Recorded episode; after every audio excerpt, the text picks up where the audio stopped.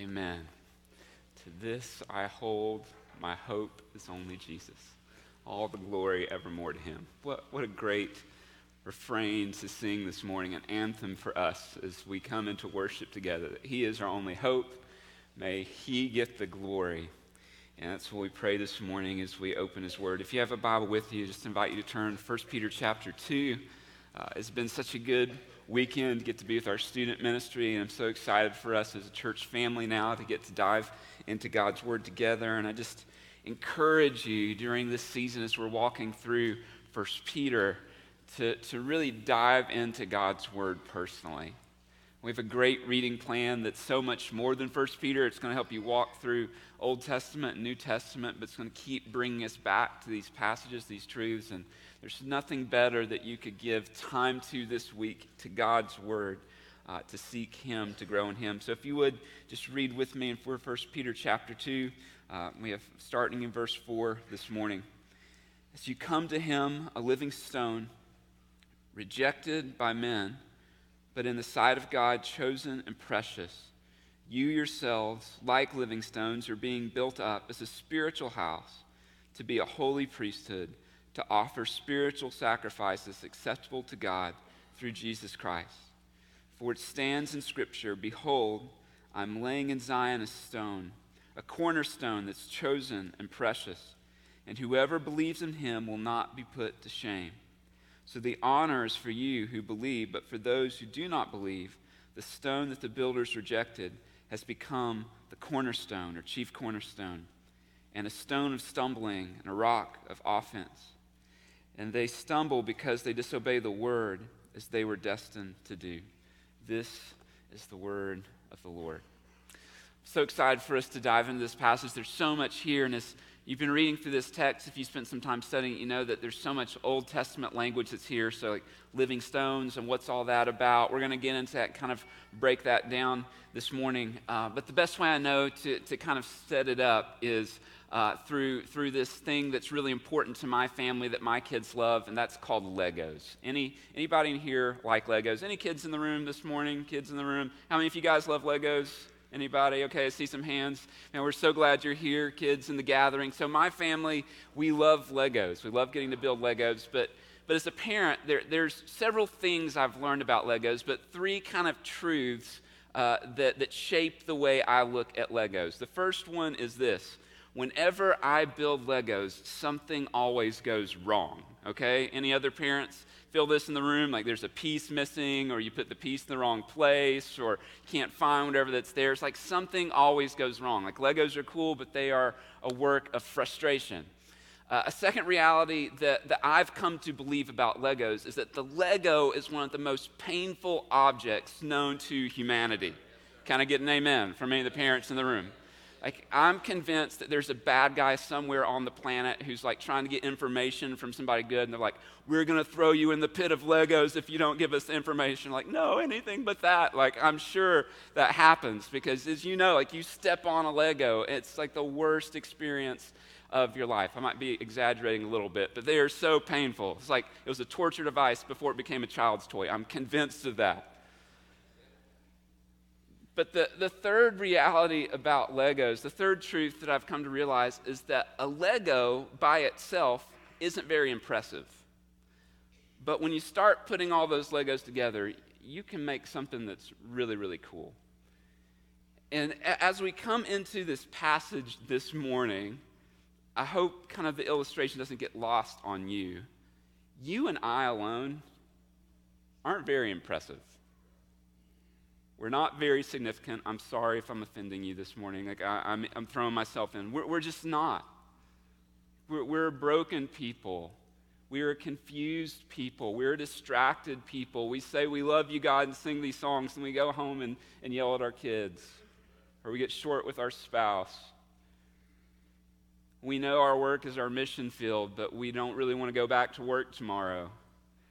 Our hearts waver, they're all over the place. On our own, we're we're kind of insignificant. But what God is doing, when God is bringing not just individuals, but a people together, He is building something incredible through His church and through His people that is so much more than you or so much more than me.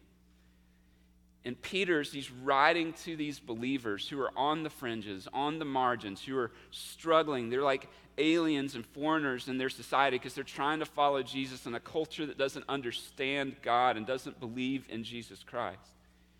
He uses this example of living stones, living blocks as a picture to say that God is doing something with you that is beyond your imagination not for your glory, but for His. And that leads us to our big truth that we see in this passage this morning, which is this Jesus' followers are living stones. Jesus' followers are living stones. Uh, look with me again, verse 4. As you come to him, a living stone, rejected by men, but in the sight of God, chosen and precious, you yourself, like living stones, are being built up as a spiritual house to be a holy priesthood, to offer spiritual sacrifices acceptable to God through Jesus Christ. Peter is saying to the church this morning, to you and to me, we are living stones. We are building blocks of God that are alive, that are being built up according to God's perfect plan and God's perfect purpose. So, what does it mean to be a living stone? What is true about you? What is true about me? Why is Peter using that imagery? Why is he using that example for us this morning? So, I want to do is I just want to kind of unpack four big ideas from this text that just shine a, a, little light on the beauty of what it means to be a living stone. And if you're here this morning, you're a Jesus follower, these things are true of you. And if you're here this morning and you're not a Jesus follower, and you're just kind of listening in. You're not sure whether or not you believe these things, or maybe you don't, but you're just here with a family member or friend. We're glad that you're here and pray that this morning you get a glimpse into what God is doing and what God is inviting you into through Jesus Christ. So, what does it mean to be a living stone? First big idea is this living stones, like Jesus, are rejected by men, yet chosen and precious to God. Can I get amen? That, that's good news this morning. Living stones, like Jesus, are rejected by men. Like, that's bad news. We don't like to hear that. Here's the good news yet chosen and precious to God. Look again with me in verse 4 and 5. Verse 4 As you come to him, so, coming out of last week, we were talking about loving the Word and being a people of the Word and delighting in the Word. So, I don't want you to miss this implication. Peter is assuming that if we are going to be like children who long for the word, that our response to longing for the word will be to come to Jesus. Let me say it another way being in the word always leads you to Jesus. If you want to follow Jesus, you must be in the word. If you are not in the word, you will not have a longing for Jesus. They go together. His expectation is that we would be a people who, verse 4, as you come to him. So, who is the him? Him is the Lord. Who is the Lord? He's talking about Yahweh, but specifically Jesus Christ, as we will see as we walk through this passage. So, then he begins to describe Jesus, and look at the way he describes Jesus. Him, a living stone, talking about Jesus, rejected by men, and we know that to be the story. We just read through the Gospel of Mark or Matthew last year. We, we saw the story of Jesus' life that he was constantly rejected by people, the religious leaders, the Roman Empire, that he was, uh, he was an offense to those who saw him and heard his teaching. He was rejected by men. But in the sight of God, Jesus was chosen and precious. And this is a promise that we're going to read about in a few minutes that was prophesied about this person, this living stone, that he would be precious. But look what it says in verse 5 You yourselves like living stones. Well, what's Peter doing? He's making a comparison. He's comparing us, God's people, to Jesus.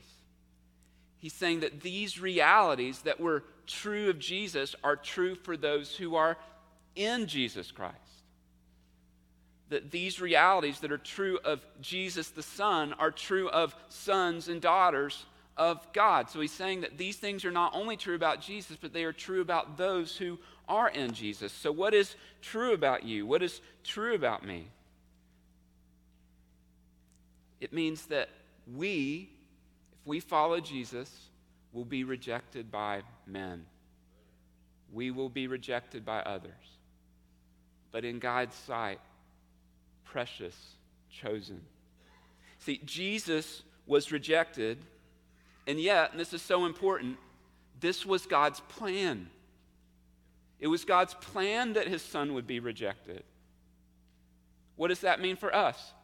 If you experience rejection because of your faith, that is God's plan for your life. It's not by accident, it's intentional, it's a part of God's design. What is valued by God, this is so important, what is valued by God is often deemed insignificant and despised by men. So here's the bad news if you follow Jesus, you will be rejected by others because your life will be lived in opposition to them. What does that mean? Your values, your priorities, your treasure will be opposite and in opposition to people in this world. And you might say, Well, Paul, I don't feel like that happens a lot right now. Well, maybe that means that you're not pursuing Jesus as your treasure fully. But if we do, we will be in conflict with others. Others will be in conflict with us. Why? because we live in a culture and we live in a world that is offended by God. And God's ways are offensive to us naturally. This is why people walk away from the faith and don't like what God is building. And we live in a culture where if you stand for Jesus and you build your life and you build your marriage and you build your hope on Jesus, you will be rejected by men. You will be rejected by others. We live in a culture where the gospel of this world is acceptance and affirmation. And if you love and follow Jesus and you stand on his word, you cannot accept what the world accepts. You will be deemed unaffirming, unkind, unloving to those around you when you stand for what God stands for. And we see this all around us. It's happening now. This cancel culture we live in that you will be canceled, you'll be marginalized, you'll be pushed to the side. And honestly, we hate that. We want people to think we're loving. We want people to like us. We want to feel affirmed by people. But when you look at a brother or sister in Christ who's struggling in their marriage and their spouse just isn't great and they would rather just kind of get out of it, and you say, No, stay in your marriage. This is God's will for your life you'll be deemed unloving or uncaring.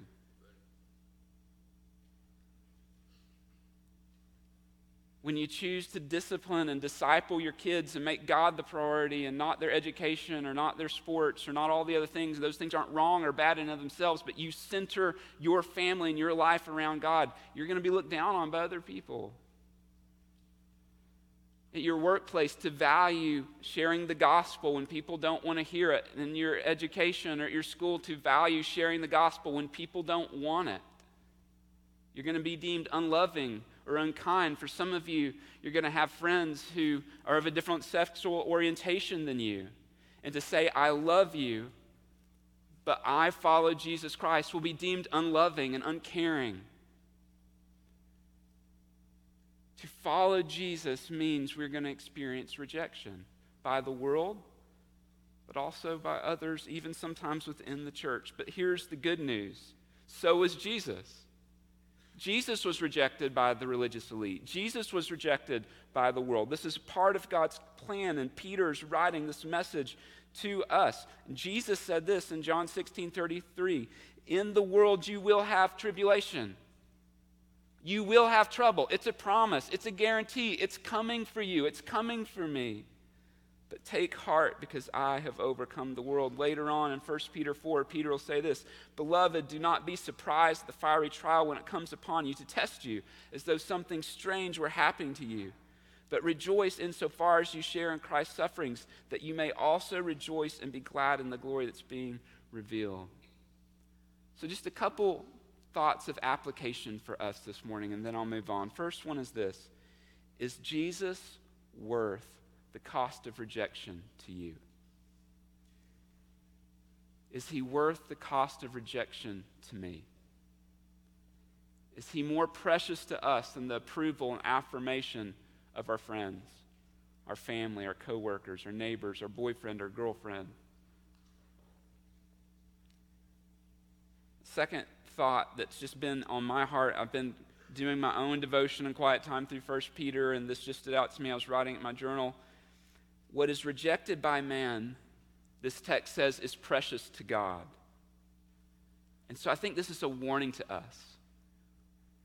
We should be suspect of the way we think and the way we pursue God. That oftentimes we are blind to the truth.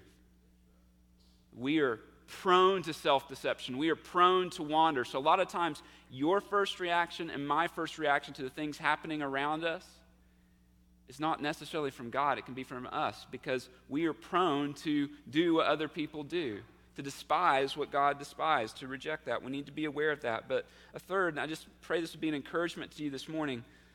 I want to remind you this text says this morning that living stones are chosen and precious to God.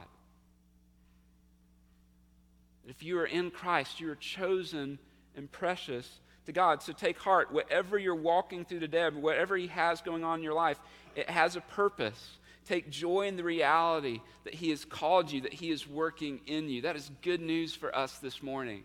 Some of you are going through some really difficult things this morning, and you might question the love of God for you. If you are in Christ, you're chosen and precious to God, which allows us to walk into the rejection of men, which leads to a second big idea this morning, which is this living stones are also being built up and built together. They're being built up and built together. Again, look with me in verse 5. It says, You yourselves, like living stones, are being built up. What does that mean? Two things really quickly. The first thing is this that it is God's work to build his people up into maturity in Jesus Christ. That's good news. God wants to make you like Jesus. Can I get an amen?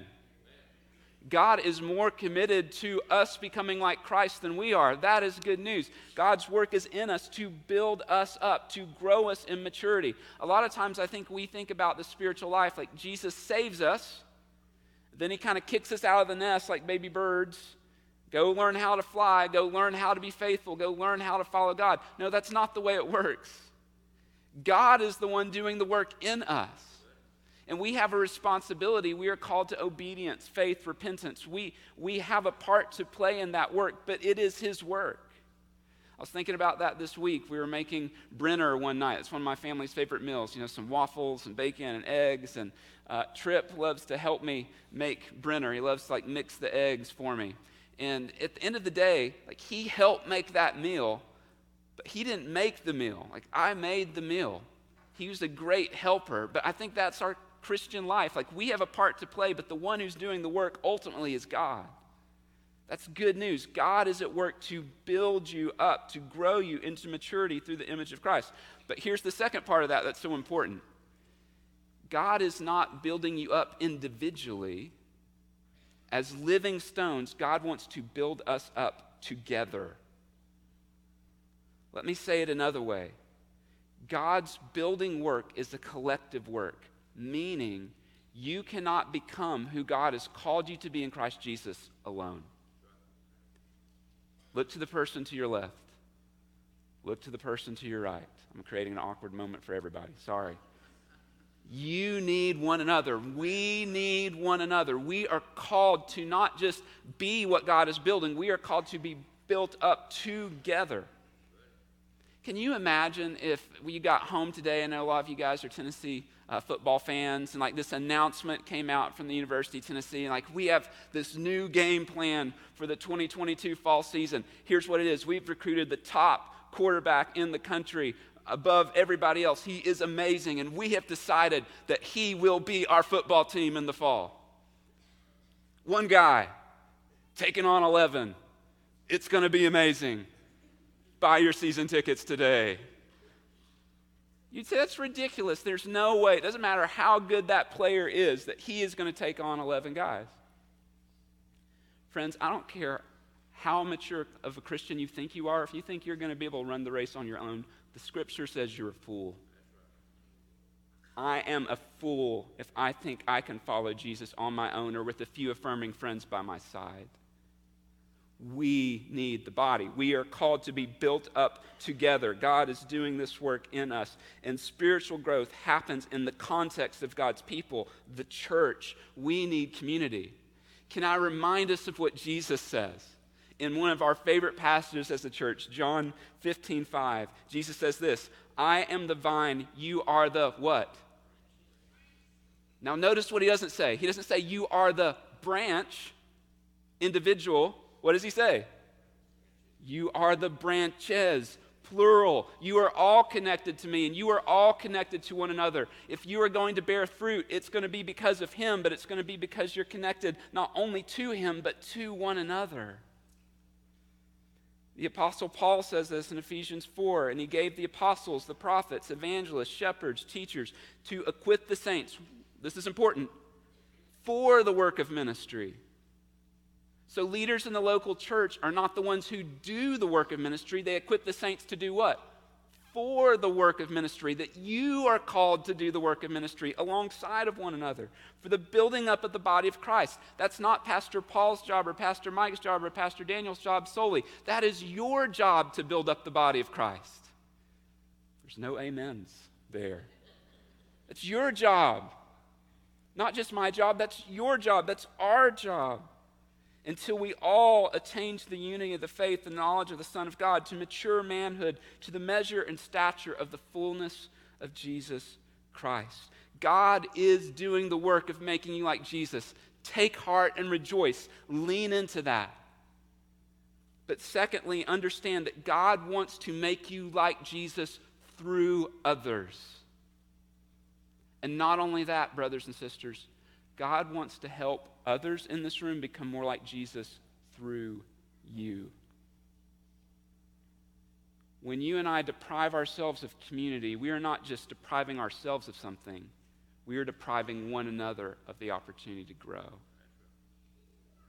So, who are you discipling? Who are you invested in? Who's invested in you? We need one another. This church is so much more than a service, it is a pursuit. That's why the communities we've been talking about are so important. It creates not the place where that happens, it creates a place where we can begin to pursue one another.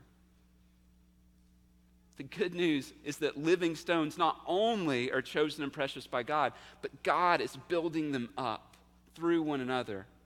But there's a third incredible reality that I want us to, to look at for a moment. The third big idea is this living stones are both the temple and priest in the new covenant.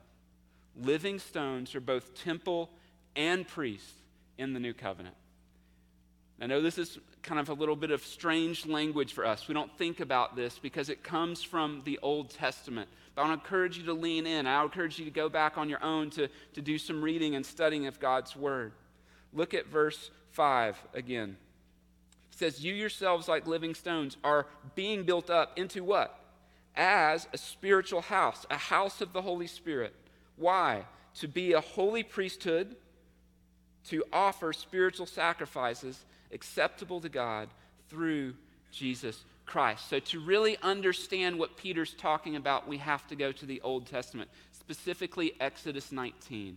So, I just want to take us there and I want to read to you what Peter is talking about because he's pulling from the story of God's people leaving Egypt and heading toward the promised land. This is Exodus 19, uh, starting in verse 3. While Moses went up to God, the Lord called to him out of the mountain, saying, Thus you will say to the house of Jacob, and tell to the people of Israel, You yourselves have seen what I did to the Egyptians, and how I bore you on eagle's wings and brought you to myself. Now, therefore, if you will indeed obey my voice and keep my covenant, there's our covenant language. A covenant is a promise. Listen to this You shall be my treasured possession among all the peoples, for all the earth is mine. Verse 6 And you shall be to me a kingdom of priests and a holy nation. These are the words you shall speak to the children of Israel. So God gives Moses and the children of Israel this promise that one day this kingdom of priests are going to come out of God's people. Then in verse 16 it says, On the morning of the third day there were thunders and lightnings and a thick cloud on the mountain and a very loud trumpet blast, so all the people in the camp trembled. Then Moses brought the people out of the camp to meet God, and they took their stand at the foot of the mountain, Mount Sinai. Now, Mount Sinai was wrapped in smoke because the Lord had descended on it in fire. Can you imagine what that would have been like? The smoke of it went up like the smoke of kiln, and the whole mountain shook and trembled greatly. And as the sound of the trumpet grew louder and louder, Moses spoke, and God answered him in the thunder. Just imagine that moment. Holy God coming down in front of his people. The Lord called Moses to the top of the mountain, and Moses went up. The Lord said to Moses, Go down and warn the people, lest they break through to the Lord, and many of them perish. So there's two really important things happening here. One's God's promise that he is setting apart a people to become a kingdom of priests. But the bad news of the story is God's people don't faithfully follow him. So they're never able to live that out. A second thing that's happening is God's people, they can only come to the foot of the mountain. They can't go up to the mountain where God is because if they do, they will be killed.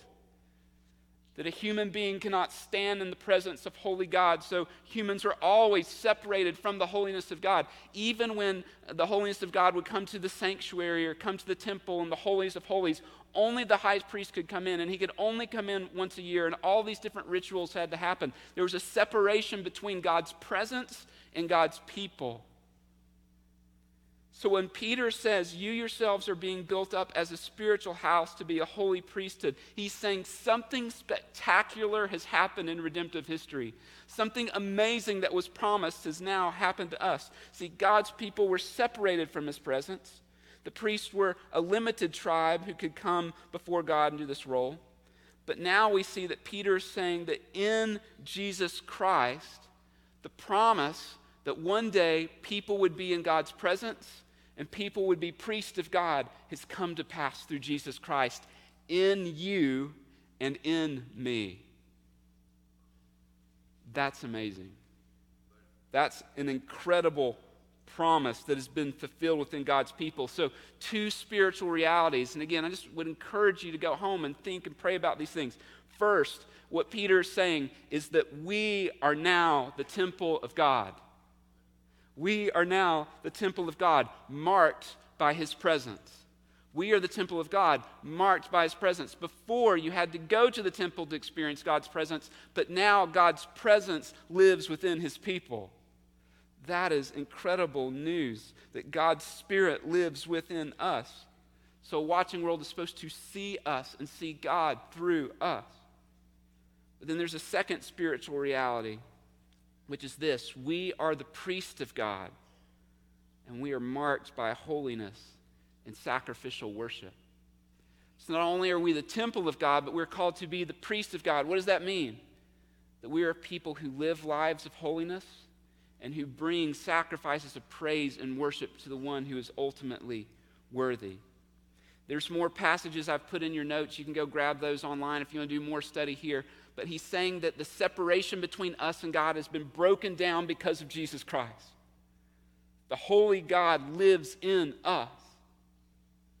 And the role that was only given to the priest to go to the people on behalf of God has now been given to us, not to uh, mediate between God and man, but we go to people declaring the good news of our mediator, Jesus Christ, of the one who has made a way.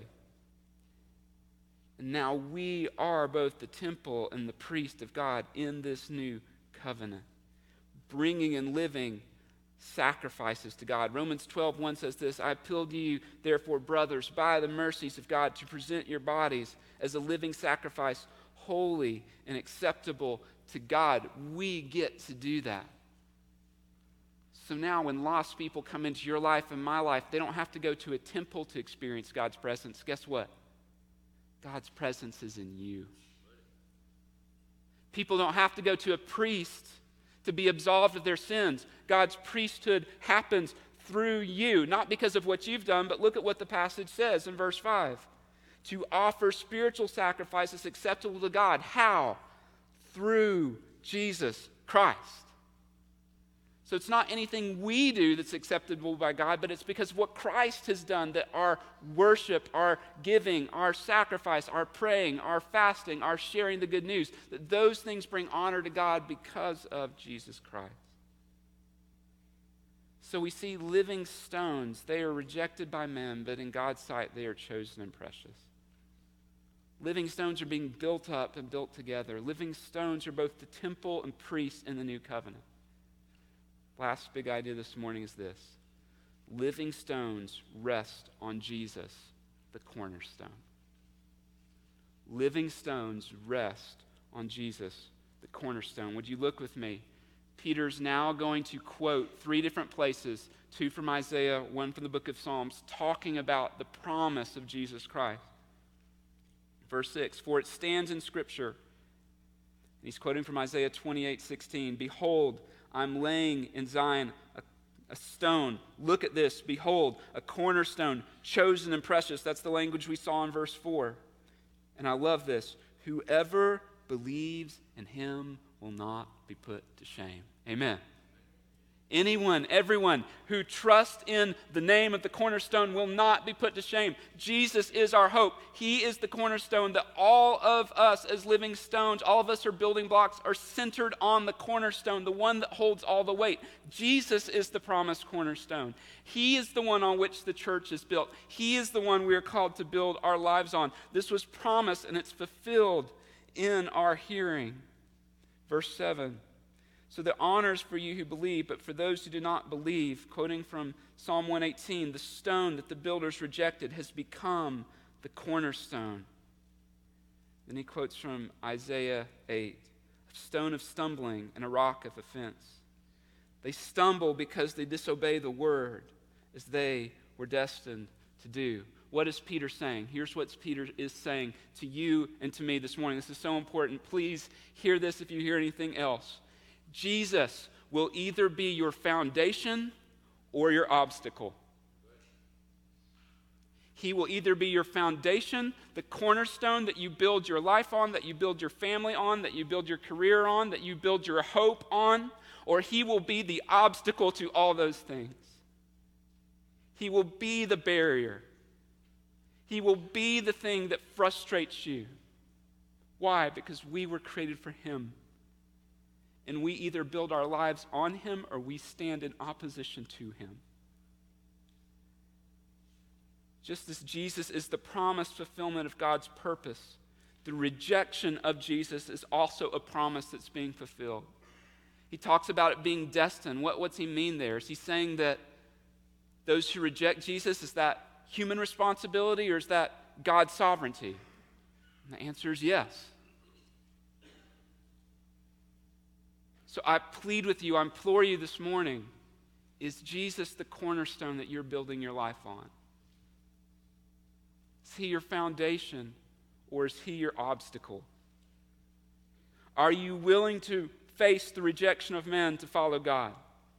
Are you willing to embrace what God wants to do to build you up through one another and to build others up through you? Are you willing to walk in God's ways? Or are you going to resist God's plan for your maturity and the maturity of others?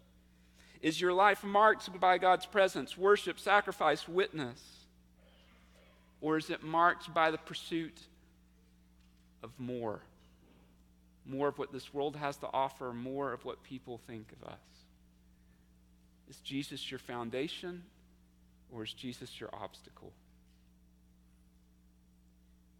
Our response this morning is the Lord's Supper the Lord's table. It's an opportunity to remind us how Jesus becomes our cornerstone. By his sacrificial death in our place, his blood was shed for us. His body was crucified for us. So I just want to give you a moment before we come to the table, and I just want to give you a chance to just, with your head bowed, your eyes closed, an opportunity to just prepare your heart to examine your heart.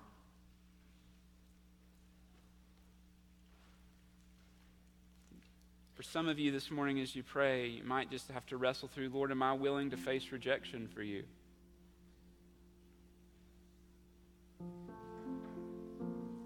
Am I willing to share truth, to lead others to walk in truth, no matter what the cost is? Or is the fear of man outweighing the fear of God in my life?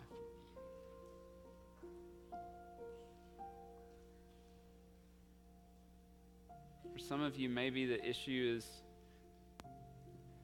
you've forgotten your purpose to be a, the temple of God, the priest of God, a, a holy vessel with the Holy Spirit living in you, but also a witness of the realities of Christ. God, forgive us. God, help us.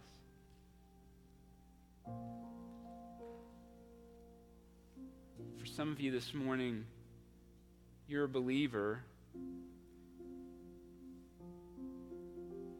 but you've begun treasuring something more than Jesus. And there's a war in your heart between your idols and Christ.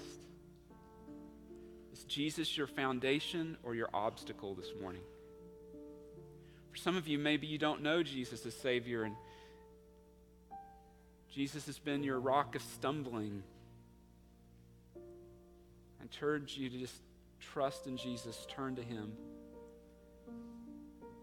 So, wherever you are, whatever is going on in your heart, let the Holy Spirit open your eyes. Would you respond this morning as you prepare to take the Lord's Supper?